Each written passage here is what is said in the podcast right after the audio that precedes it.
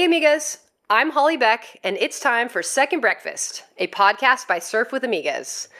We are big fans of Second Breakfast. It's that time during our retreats when we sit around the table, usually after surf, and have engaging discussions about life, current events, and of course, all things surfing.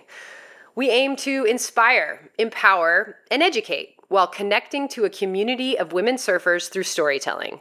I had a lot of firsts on this trip. Like, we went aground, our sailboat fully went over, which was insane too, like mast in the water, like thought we were donezo for a minute there. And then we lost power. We were adrift at sea on the Drake Passage. We were surfing with penguins. We had penguins like jumping in the water with us. There were leopard seals, which is also very scary because they're like, you know, hunters of the water. We kind of work for it out here, but Antarctica's on a whole nother level. Okay. To all of you suffering through cold winter surf sessions and maybe even starting to look ahead towards spring, thinking about shedding some millimeters in your wetsuits, here is something to put it all in perspective. Today, I got a chance to talk to Rachel, who is an Amiga who joined us in Nicaragua on a retreat a couple of years ago. And she learned to surf in San Diego, but currently lives in Alaska, where she works on a surf guiding boat. So yeah, she lives on a boat in Alaska, cruising around and taking people surfing, which I just thought was super interesting. And I wanted to hear about that journey, how she ended up in Alaska, and what it's like to live on a surf boat. And then she let me know that she has just gotten back from a month in Antarctica on a crazy adventure exploring for surf in the super remote continent as one of the first two women to ever surf there. It's a great story, and as you put on your thick wetsuit, maybe it makes it a little easier to think, well, at least I'm not in Antarctica. Or maybe you enjoy cold water surfing and are curious about surfing in Alaska or Antarctica. And in either case, I hope you will enjoy our chat. You are in Alaska? Yes. We're in Alaska. And I'm guessing that means there's like very little daylight on a day like today. Very little, yeah, because we just had the solstice. And so we're going to start getting like, I don't know, 5 seconds of daylight back like per day or something. But yeah, I think the sun didn't come up till probably like 10:30 maybe, and it'll be down by like a little after 4. Wow. Yeah. So cool. Thank you for using some of your sunlight to talk to us. I'm surprised that you're going for it, but I feel very honored. Well, normally we start these out by saying, where are you in the world and did you surf today? But we kind of already covered that in this little chat. So I guess I'm interested in hearing your surf story. Where are you from and how did you get into surfing? Well, I grew up totally landlocked in Colorado. And I didn't start surfing until probably like my mid-20s, I guess. I had moved around quite a bit, and I ended up in San Diego. I guess I surfed a couple times before I moved to San Diego. I was in Oregon a little bit before that. But yeah, then San Diego was there and just kind of was really interested in it, which like oddly enough growing up, like I don't think my parents could like barely ever get me in the water. Like I did not like being in the water, and like it just kind of honestly was like not a really active kid growing up. I almost didn't graduate like high school because of lack of PE credits.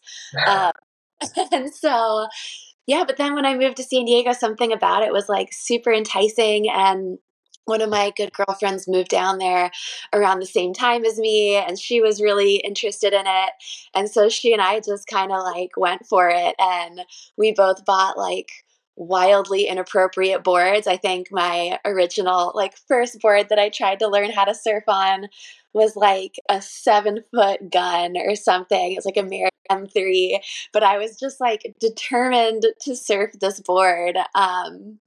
because it fit inside my car. And that was like the whole deal. I didn't want to have to deal with like putting a rack on my car, which was like a hysterical car too. I drove like a Cadillac DeVille on like 22-inch rims that I found on Craigslist. So I'd like cram my board in there every day, go get pummeled. And, but yeah, then just kind of kept at it and really loved it. And, but I was only in San Diego for like maybe 2 years and then moved up here. And was just kind of like determined to keep surfing up here. And so when I moved up, I drove up the whole coastline and had like this little book that was written in like the 70s that talked about like every surf break along the California coast, and had that in my little paper map and tried to surf like the whole coast, which was really cool.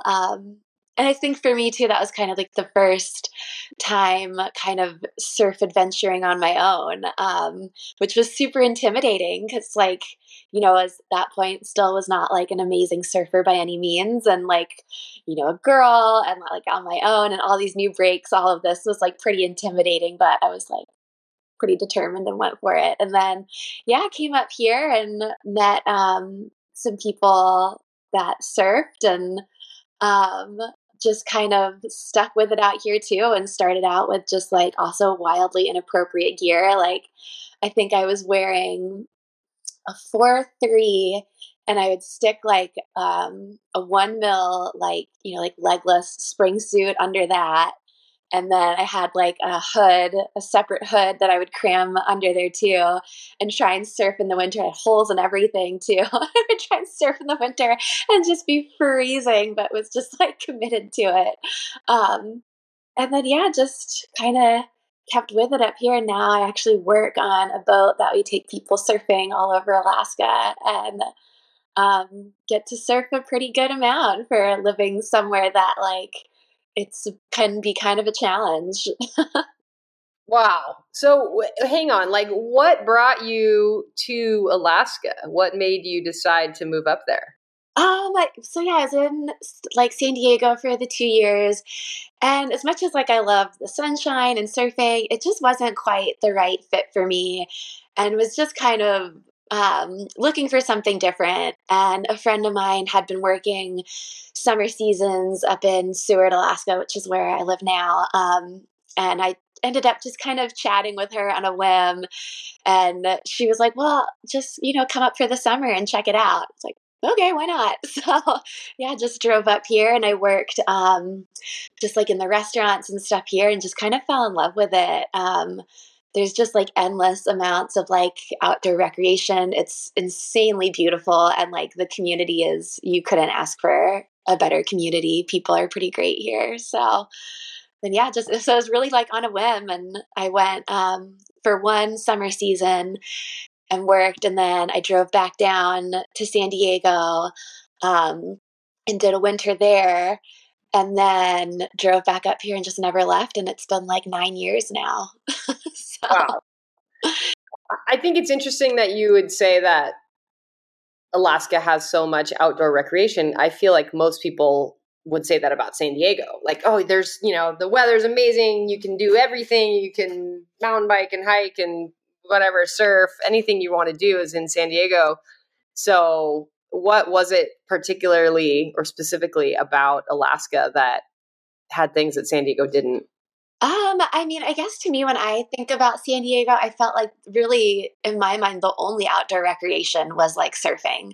I mean, you can like run and you can bike, but like the mountains are so far away, and like, they're not, they're kind of not really like these mountains, you know, like here it's like in your backyard, you have these like insane rugged peaks, and, you know, some that, you know, no one's even has never even summited, and they're just like right there, like looming in your backyard.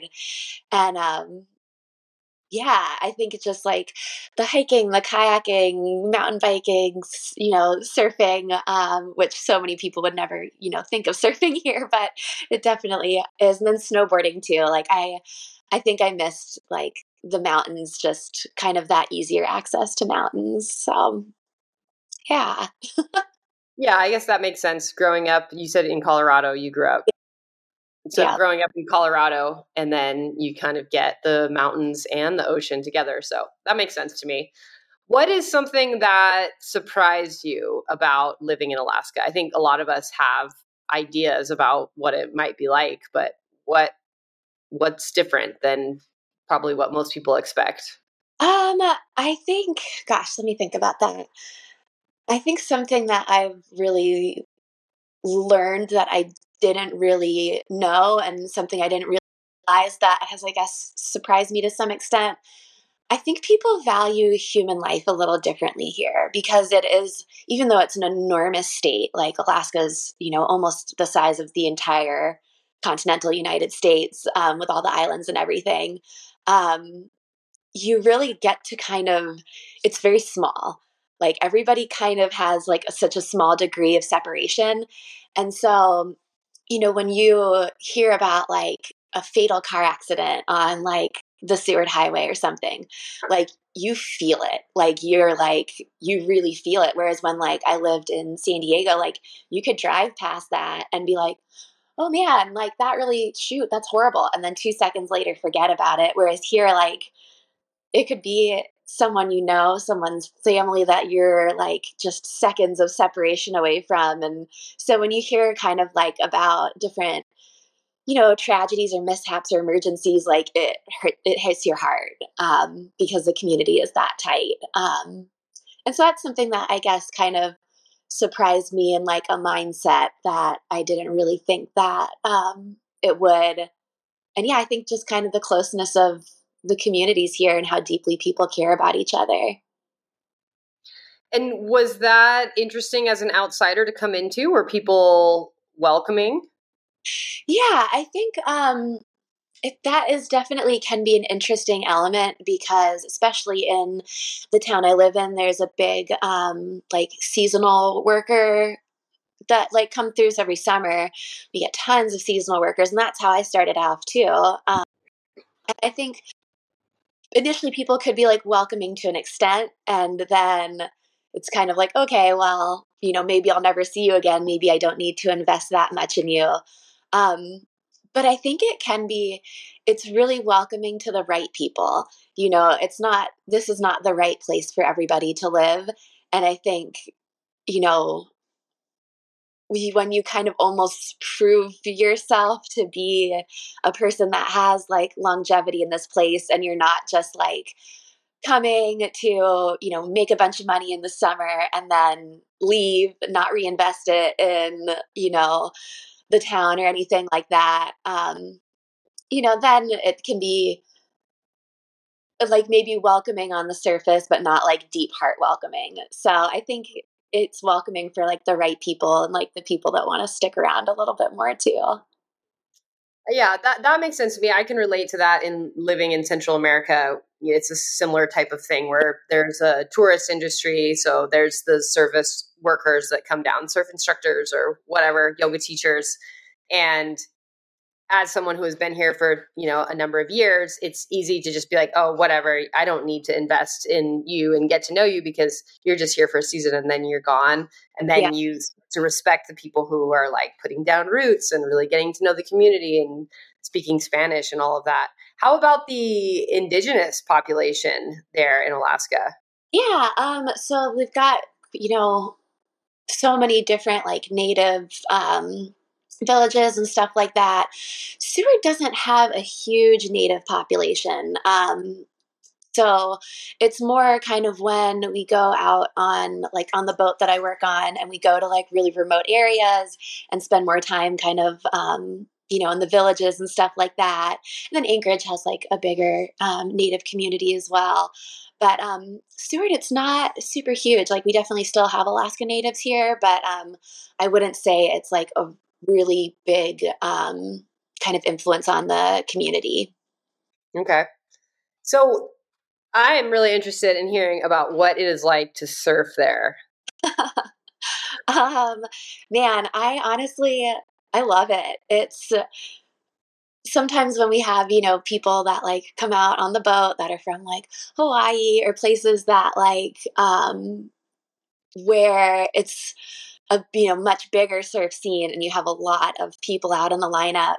I think one of the things that I love about surfing up here is it lets you kind of be like a kid almost. Like you get to just like hoot and holler and yell for like your friends when like they're on a sick wave, and you don't have to have kind of, at least this is my experience sometimes when I surf in like California or other places, I feel like you have to be a little more like stoic to some extent. Like there's a lot of that like, you know, assessing the other surfers and like, oh God, if I paddle for a wave, I better not miss it because I'm never going to get another one. It's just like a bit more of like an intensity in other places, whereas here there's just a lot more freedom because, you know, if you're, you know, surfing at some of the breaks that you can get to on the road system, you know, it's typically people that you know, and there won't be a ton of people out, like maybe 14 is like the most. But when we're out on the boat, like it's just like us and the crew that we've out with us. And so everybody's just like so stoked on the other person's wave, and you can, you know, if you like drop in on someone, it's not like this like catastrophic offense and things like that. So I think it's just a very playful, relaxed attitude. Obviously, when you're in like waves of, you know, more consequence and stuff like that, you're not going to like just drop in on people. But, you know, it's a very joyful and I think kind of surfing at what its like soul elements is. And yeah, I think it brings out people that have kind of a like exploratory, adventurous spirit that are willing to come up here and explore these waves versus, you know, things that it's a little easier because it's, you know, it's definitely more work to surf up here. You have to like either get on a boat or you have to put on, you know, these like pretty thick wetsuits and stuff like that and deal with the cold. And so I think it brings people that have a little bit more of like an adventurous spirit, which I don't know, makes it, yeah, there's something that feels very special to me about surfing up here. And what are the waves like in particular? I mean, you don't have to like blow up your secret spot, although I doubt that this is going to be sending a ton of people to swarm your spot like it might in other places in the world. But like, what sort of waves are you surfing? I mean, so like in Seward, there's one break that you can get to on the road system, and that one's like a river mouth, and then it also has like a reverb wave too, and it's, you know, it's tricky. Like we don't have like surf line up here, so you have to spend the time like looking at the buoys and like know kind of what you're looking for, and it's like you're looking at like the tides, the buoys, windy, kind of like everything to make an assessment.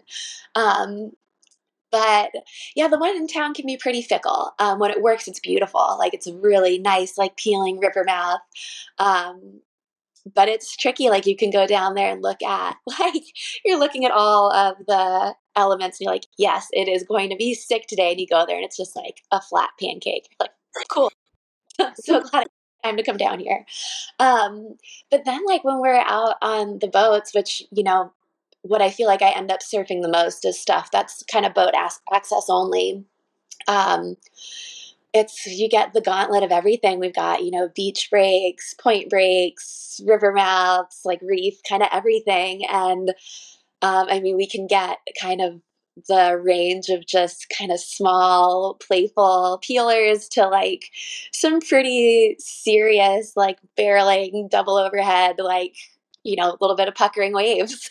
And and it's so dependent on, you know, the swells that we're getting and the tides, which tides here play a huge role. Like our tide differential is massive. Like just how big is it? Just looking at today, high tide was 12 feet and then low tide was -1. Okay.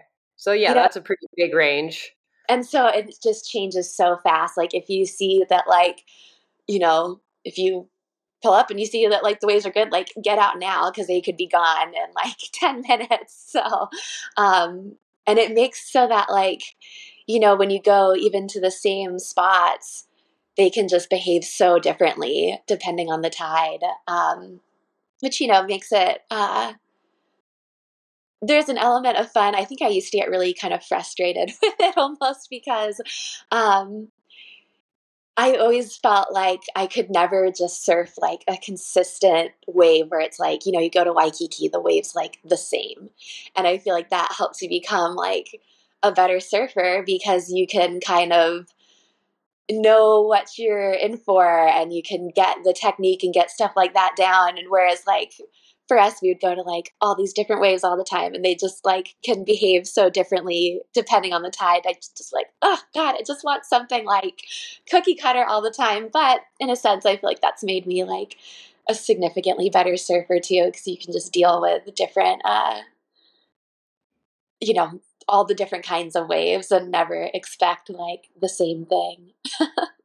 Yeah. Just to give people a reference point, a 12-foot, or I guess you're saying 13-foot tide difference. I mean, California, I feel like a big tide is like a 6 or a 7-foot tide difference. So you're talking about double the tide change. So if you're listening to this and think about your break and how different it looks between low tide and high tide, and then imagine that the tide is moving double.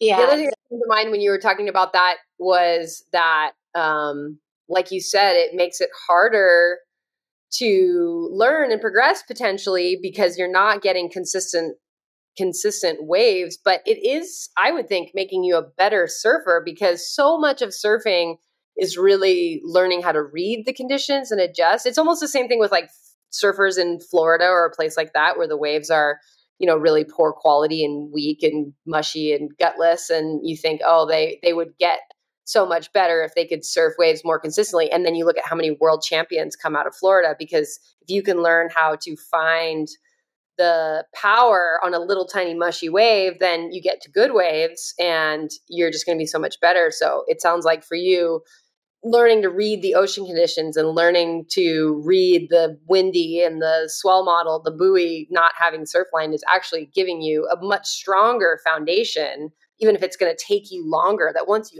have that, then you're going to be set no matter where you are in the world.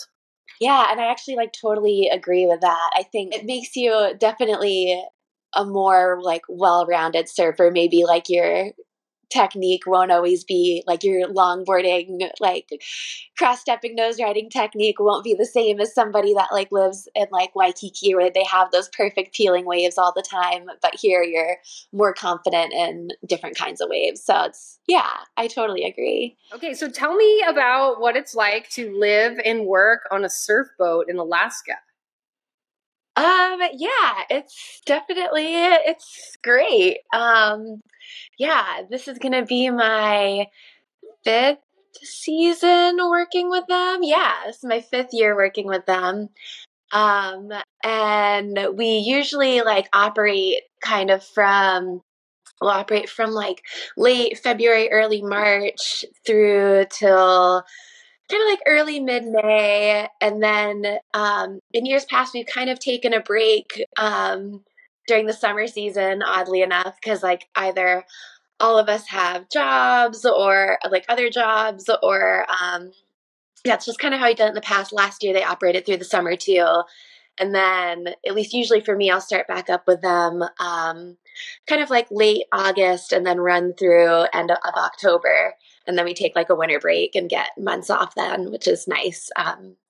And then, yeah, the boat's great. It's really kind of like cozy and homey. It's a 50-foot, yeah, converted fishing vessel. We now have 2 boats, actually. We used to just have one, which Mike, the owner and captain, ran that one, which is the Milo. And then last year we just started up a second one called the Lucia. And Scotty is the captain owner of that one, and I work on both. And the second one we do both surf and backcountry skiing on. So people do like combo trips on that, which is kind of fun because like if the snow maybe isn't like the best quality or like avi risk is high, then you can surf, or maybe if the swell's like not super great, then you have the option to ski. So it's kind of cool to have the 2 options. It's kind of funny though. I feel like I've never been on a surf trip though. Cause you know, obviously like any surf trip, you're kind of at the mercy of Mother Nature with swell and stuff like that. But I feel like I've never been on a trip where we haven't been able to surf like pretty much the majority of the trip. So that's kind of nice that we found enough spots over the years that kind of anything will work.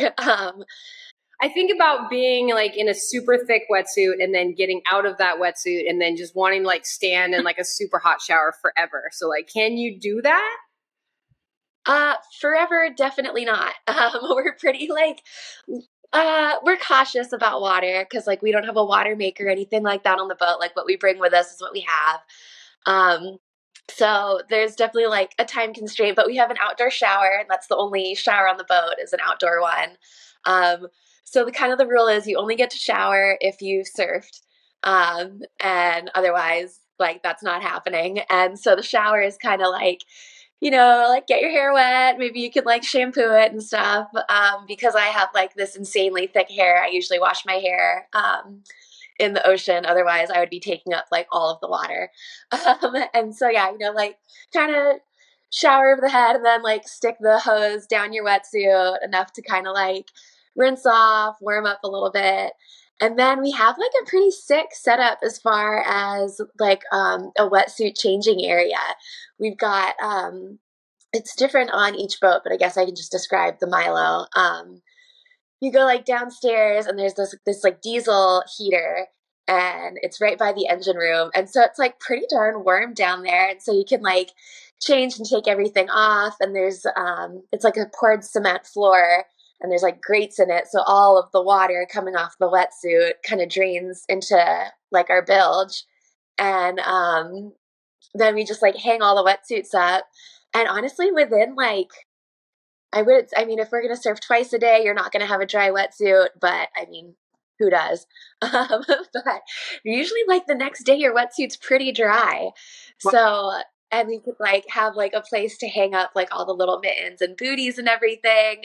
So it's like a pretty sick setup. I'd say only the downside is like if people are like pretty consistently peeing in the wetsuit, then you do have to have like the pissy wetsuit smell room. So sometimes towards the end of the trip, it's like, well, it's a little strong in here. I mean, I'm definitely in cold water. I'm definitely peeing in my wetsuit. There's no not peeing in my wetsuit, but, how many surfers can you fit on the boat or do you normally have in your group? So we limit out at 6. That's kind of what we're licensed for. That's what we can sleep comfortably.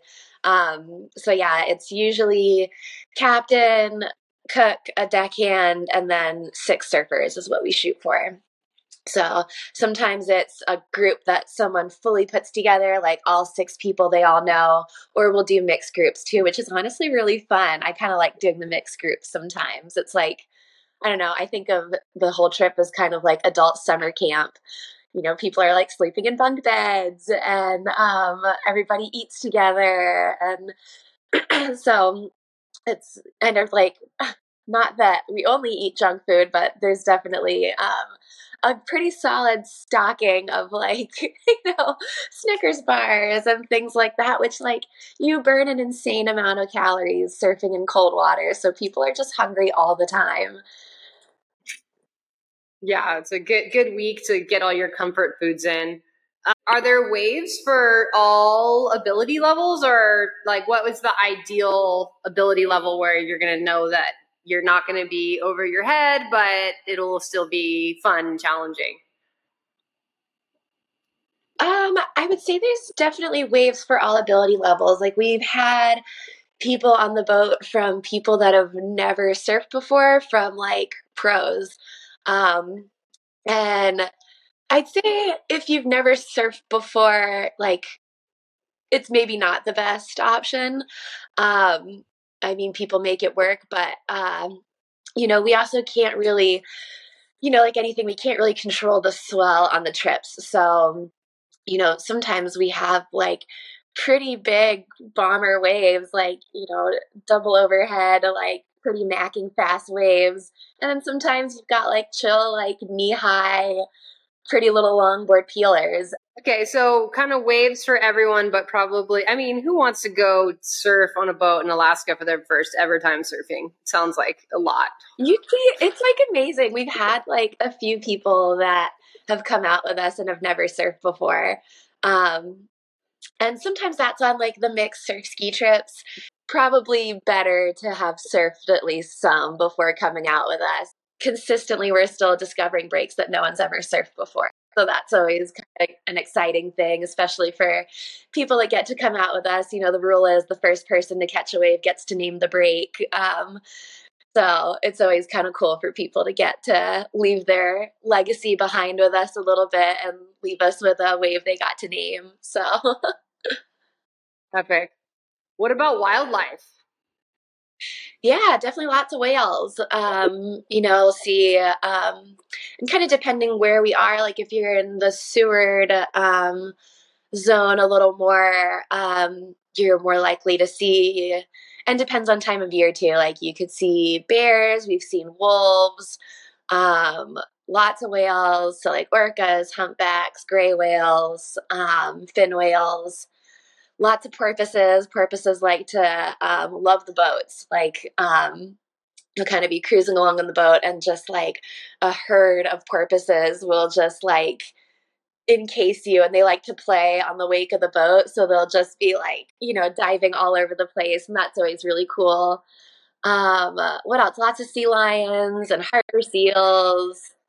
Yeah, you'll definitely see lots of wildlife out with us. That's a pretty consistent thing. Oh, and I guess if you go to like the Shumagin area, we see bison herds too.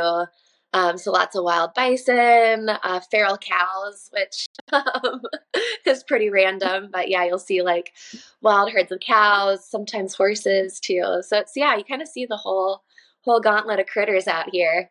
And if staying on a boat and surfing in Alaska is not remote enough, did I see on Instagram that you went to Antarctica surfing? Yeah, I just got back about a week ago.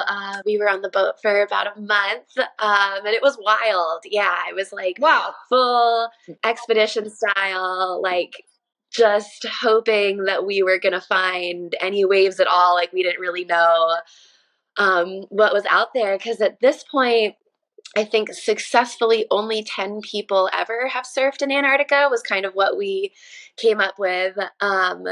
And myself and the other gal that was on the boat were the first women to ever surf the continent at this point.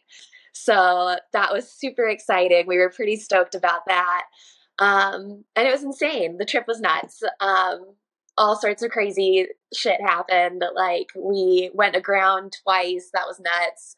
I've had a lot of first experience. Despite how much I spend time on boats, I'm on boats like 7 months out of the year, and had a lot of firsts on this trip. Like we went aground. Our sailboat fully went over, which was insane too. Like mast in the water. Like thought we were donezo for a minute there. And then we lost power. We were adrift at sea on the Drake Passage, which, like, I don't know if you know much about the Drake Passage, but it's like one of the most notorious waterways in the world for like dangerous sailing. And we lost our engine. So we were just like drifting aimlessly for 10 days. And so it was pretty hectic, but we successfully got to surf 6 times. So that was really exciting. We were surfing with penguins. We had penguins like jumping in the water with us. There were leopard seals, which is also very scary because they're like, you know, hunters of the water. So yeah, we found, they're all like pretty small waves, which is fine. But so some of them were really beautiful and, you know, had really nice shape and had like some good, just beautiful landscape, like surfing in front of glaciers or like elephant seal colonies or penguins everywhere. So it was, I would say, an experience of a lifetime. I'm like very glad I went. But I don't think I ever need to do it again. You really have to like work for it. Like we kind of work for it out here, but Antarctica is on a whole nother level. Yeah, we got really lucky with an awesome captain that was willing to take us places that, because it's very uncharted there. You know, most places you go, you have the charts and maps that are very well detailed. It's like, there's a rock here, there's a reef here. There, that is not the case. We're just kind of like very slowly driving, hoping that we don't beach ourselves on a reef, which we did. Where did the trip even like come from? Like how did it arise? What was the point of the trip? Who was behind it? How did you get invited, etc.? Yeah, the whole purpose of the trip was surfing. A couple put it together that, this couple that I very briefly met off of the surf boat, they put it together. And their intention was to put together a surf trip that, you know, is in Antarctica and with kind of a group of strangers. And I was like, okay, like I'm still kind of interested. And he's like, okay, well, actually, we need to start working on the permits. So you need to tell us in 2 days if you want to go or not. And I was like, oh, shit. Well, okay, I guess I'm in. And so kind of seemed like a trip of a lifetime and would have been bummed to pass it up. And so, yeah, this couple, Laura and Ben, they had worked for quite some time putting the trip together. I think it was almost 2 years in the making on their end. And the rest of us kind of jumped in a little more last minute, and it worked out beautifully. They found a captain that was kind of willing to be a bit of a cowboy and take us to, you know, some places that had never really, you know, been explored before. And it worked out beautifully as a group, you know, started out a total group of strangers. And then after a month on a 50-foot sailboat, just kind of became total family. So this captain, I mean, I don't know much about Antarctica. Like I think of it as a place where maybe there's like a little base camp of scientists or something, but like the captain, like, is he living in Antarctica or like spending part of the year there? And then you go and like charter him and cruise around? Like, are you flying into Antarctica? Like, I'm just so interested in the logistics. Yeah. He's kind of based a few different places. The boat, he's Argentinian and but spends a lot of time in Brazil. But he is kind of, I think the way he considers the boat is like he's an expedition facilitator. So he'll take people like to the Falklands, to South Georgia, to kind of all these different in Antarctica, and all these places kind of dependent on what the group wants to do. And so the way we did it is we flew into Ushuaia, so the very southern tip of Argentina, which honestly for me is like an adventure enough. Like I'm going from like far north in Alaska to the furthest point, like south. So it took me like, God, over 48 hours of travel to get there. And then from there, we sail from Ushuaia down to Antarctica. So you go like past Cape Horn, which is like a pretty notorious area, and then down to Antarctica, which I think in our minds, we kind of thought it was going to be a little less time than it was, but if everything's going well, it's going to take, like, it took us 5 days to get down there. So that's 5 days of not seeing land and just being a very small boat. Like it was a 50-foot sailboat, which that's pretty darn small for the Drake Passage. Most of the boats are like big cruise ships or like much larger vessels. So we were just kind of this little nugget out in the sea. And the Drake Passage is a terrible place. Like the water is so turbulent and chaotic because you have currents coming from kind of every different place. So there's a lot of seasickness going on. We had a couple people that were pretty much in bed the full pass crossing, like could not get out of bed, which looked pretty miserable. And then, yeah, so once you do the Drake Passage, then you're kind of getting into the area where we spent most of our time, which is called the South Shetland Islands. And to us, that kind of seemed like the area that maybe would have the most exposure to swell, Well, kind of one of the complicated aspects is, you know, there could be areas that are like super exposed to swell and look really good, but they're too exposed for the boat to be anchored safely. So you kind of have to find the combination of where swell can maybe get in and wrap in, and we can also have the boat somewhere safe and not exposed to just capsizing. So that was definitely a bit of a challenge, as well as like, you know, the areas that are super uncharted. We would, you know, we spent a lot of time looking at Google Earth and being like, okay, like this area looks like some swell could come in, or some waves, like you can maybe see waves on Google Earth. And we'd show it to the captain and he's like, no, we're not going there. Like that is, you know, he'd show us the chart and be like, do you see all of the rocks that are like around here? Like, no, we can't go there. It's like, okay, let's try the next one. So it was a lot of kind of the dynamic of figuring out where waves exist and also what's safe, because you're pretty on your own out there. I mean, there's cruise ships and stuff around, but you're pretty, you know, if something goes wrong or if you get hurt, like it's a big deal. So you kind of have to take all of that into account. You're very far away from like actual help if you need it. Well, how did you deal with, you mentioned that, yeah, at one point you were adrift for 10 days. So how do you solve that? Did you just, were you able to fix whatever the thing was, or did you wave down the cruise ship and hit the buffet or what? There was definitely moments that we were just like, oh my God, please someone rescue us. We're so tired of being out here. Because at this point we were on our way back from Antarctica, going through the Drake Passage and back, back to Ushuaia. And so since we're on a sailboat, you know, we have the sails, so that's great. And then we also have an engine. And so when we were traveling back, we were using our engine because we didn't have the proper wind to bring us home. And so as we're, you know, cruising through, I say cruising through lightly, you know, it's like, you know, 9-foot seas that are like turbulent and not super fun. The engine went down, like the part of the engine malfunctioned and just ceased to work. And so at that point we were just kind of like, oh shit.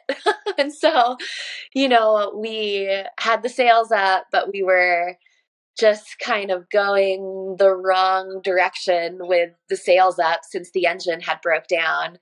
So, you know, I think we were maybe 2 days into the crossing and, yeah, lost the engine. And so you're looking at the chart plotter and you can see like the little boat on the map, and we're just going the wrong way. Like we're going east instead of north, and we're all just like feeling a little demoralized, but everyone's kind of going through ups and downs of we're going to be fine. It's okay, to like, okay, this really sucks. Can we just get rescued? But our captain was like very steadfast. Like he, you know, didn't, there's just like not a lot of options, I think, as far as getting rescued out there.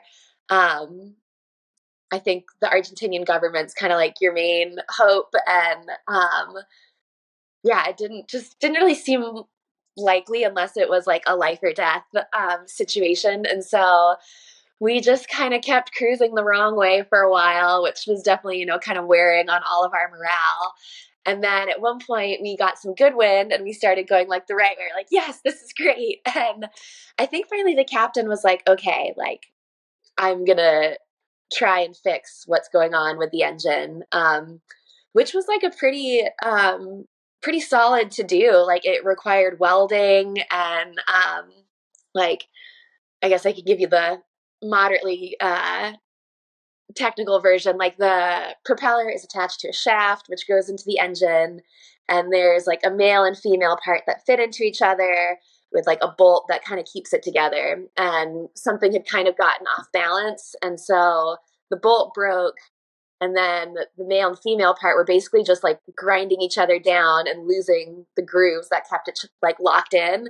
And so then it just like released and the engine ceased to function. And so the captain is like sitting there in the water like this with a welder and welding these little grooves to like grinding down these grooves to perfectly fit back in there. And we were just like, oh my God, I can't believe he actually did it. And then it broke like 7 times. So he got to the point of being like a pit crew where he could just like rapid fire weld this thing and put it back together. We started like timing him to see how long it would take at a certain point. But it was like, yeah, being at drift was not great, I wouldn't say, because you can't do anything. Like when you're, the combination of just being in that really like turbulent water, which sometimes the seas were getting up to like, you know, 10-ish feet, I would say. So, and then also when you have the sails up, it kind of, you're always on an angle. So like if you're trying to go to the bathroom, like you are holding on to the wall with both hands to make sure you don't go like flying off of the toilet and like holding on to everything at all times. Like if you even just would stand without holding on to anything, you just go sliding across the boat.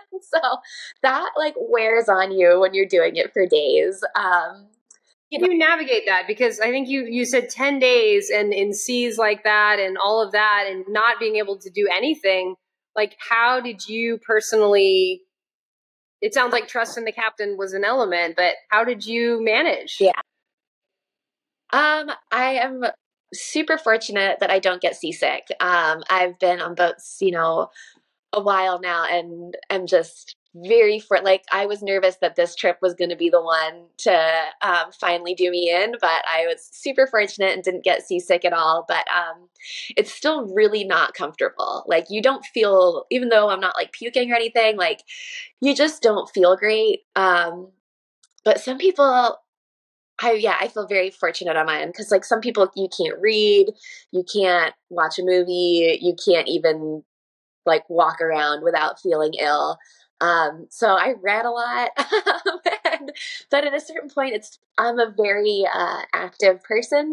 And so to sit still and be like kind of captive for that much time was really kind of wearing on me mentally. And so I started, I would like put on a life jacket and get a rope and just like tether myself to the boat outside and just like on a boat that's like doing this, try and just like do squats. I think the captain thought I was a psychopath, but just like trying to like do squats or any kind of physical activity to like get my little activity endorphins up. And I would just like sit out there tethered to the boat for like completely like bundled up, like you've got every layer on for like 3 hours just to like 1, kill time, 2, have some fresh air and be outside and get like a moderate level of activity. So that definitely saved me. And then, yeah, you know, trying your best to write in a journal, which is hysterical because your handwriting is just like appalling and illegible. And yeah, I think just even the group dynamic, we were all very good at trying to just like, I think, stay positive for ourselves and for each other. And you know, I think we all had our moments of like going down and then, okay, it's fine. And was there a concern of provisions? Because were you then like out longer than you expected to be? The boat had an astronomical amount of food on it. That boat, I think, could feed people for like another year. The concern was water. We did have like, day or 2, I think it was 2 days without drinking water. So we had, and couldn't wash dishes, like just using seawater to wash dishes or seawater to like cook pasta or whatever. Couldn't wash your hands, stuff like that. And then, yeah, we were drinking, your options were like Coca-Cola, orange juice, or shelf-stable milk. So that was, I think that was when I was feeling probably the most demoralized because like my friend calls my water bottle like my emotional support animal. Like I bring my water bottle like to the grocery store with me. Like I cannot be without it. So when I like the no drinking water, I was like, we're going to die. We have to get off this boat. But then I drank some warm shelf-stable milk and that really didn't help with morale. No, I wouldn't think that that would help with the seasickness either. Yeah, gnarly. Yeah. All right. Well, I can see why, despite the beautiful memories that you mentioned, that it wouldn't be something that you were eager to repeat. Yeah, I think that was kind of the consensus between all of us. Like, experience of a lifetime, wouldn't trade it for the world. Most, you know, we got to see and do some pretty spectacular things, and just to, you know, that we actually got to surf there. I mean, there's people I think that have tried and didn't successfully surf at all. So we feel pretty fortunate with finding as many different breaks as we did and getting to surf as many times as we did. But yeah, I don't think I need to do it again. I think that once was enough. I mean, I know it's only been a week, so it probably takes some time to process the whole experience, but if you could sum up, I don't know, something that you learned or came away with as a result of that adventure? Oh gosh, that's a really hard question. I don't know. I guess it's probably something I've always valued, is the kind of just the human element and how much we can learn and grow from each other, and if you're open to it. And I think on that trip, like, that was, yeah, something I already kind of felt strongly, and then I think that really just solidified it even more. Like, our group was people that from so many different walks of life, and, you know, even from all different countries. Like, at any moment on the boat, Spanish, French, and English was all being spoken pretty much all day, every day. And, you know, we have people that are, you know, I live up here and work on boats. We had like a physicist on the boat, an adventure racer, like all these different, like 24-year-old surfboard shaper from England, like just totally different walks of life and experiences. And yet we all just mesh together so well, and we're able to learn so much from each other and just connect on such a deep and loving level. And, you know, I think I see that a lot on the Milo through a love and passion for surfing. And I think you so often hear people say things like, oh, people are the worst. Like, oh God, humans are just the worst. And to get to be surrounded by people that there's nothing bad about them in any way, and to just really know, yeah, the goodness of people and how wonderful human connection really is. And especially sometimes when there's like some adversity and challenge and not the most comfortable position, we can all be very loving and wonderful to each other. And I thought that was, yeah, I think I'll feel that in my heart for a long time. Awesome. That was great. I love that. So if people hearing this are inspired and want to try and surf in a place like Alaska, and even maybe with you, like, how can they do it? What's the best way to go about doing a surf trip in Alaska? Yeah, I mean, I'd say at this point we're kind of the ones, especially if you want to go. We're really the only people that do what we do at this point. We're the only people that do like multi-day trips, and there's a few people around that do like some day trips and stuff, but we're kind of the only ones that explore as far as we do and kind of do what we do. So Alaska Surf Guides is the one to look up. You know, definitely check out the Alaska Surf Guides Instagram for a lot of really epic Alaska surf porn. Yeah, it's, you can, yeah, probably hit up Scott Ryerson as your man to talk to. So yeah, go on either the Alaska Surf Guides website or Instagram and hit up Scotty, and he'll get you all set up and hopefully get to come out with us sometime and check out the waves. And what if you are prone to seasickness? Is it just maybe you should look at a different option, or? Is it going to be super wobbly the whole time? Not the whole time. We do, you know, we try to anchor in calm water for the night. So the the intention is always to, you know, kind of be anchored in somewhere like flat and comfortable to sleep in. You know, we definitely have had people come out with us that have dealt with seasickness, but there are so many different ways to kind of combat it. There's, you know, Dramamine, kind of all the different seasickness medication. And honestly, for most people, once you've been on the boat for a couple days, you just kind of sink into it and you start feeling better. And like definitely getting into the water, you know, sometimes if you're seasick and not feeling good, it'll feel really hard to get your wetsuit on. But as soon as you get in the water, it just helps. Like you feel so much better. Awesome. Well, thank you so much for sharing your story. I'm actually so glad that we got to wait to hear that story of Antarctica, because that was really exciting. Thanks so much for listening to Second Breakfast, a podcast by Surf with Amigas.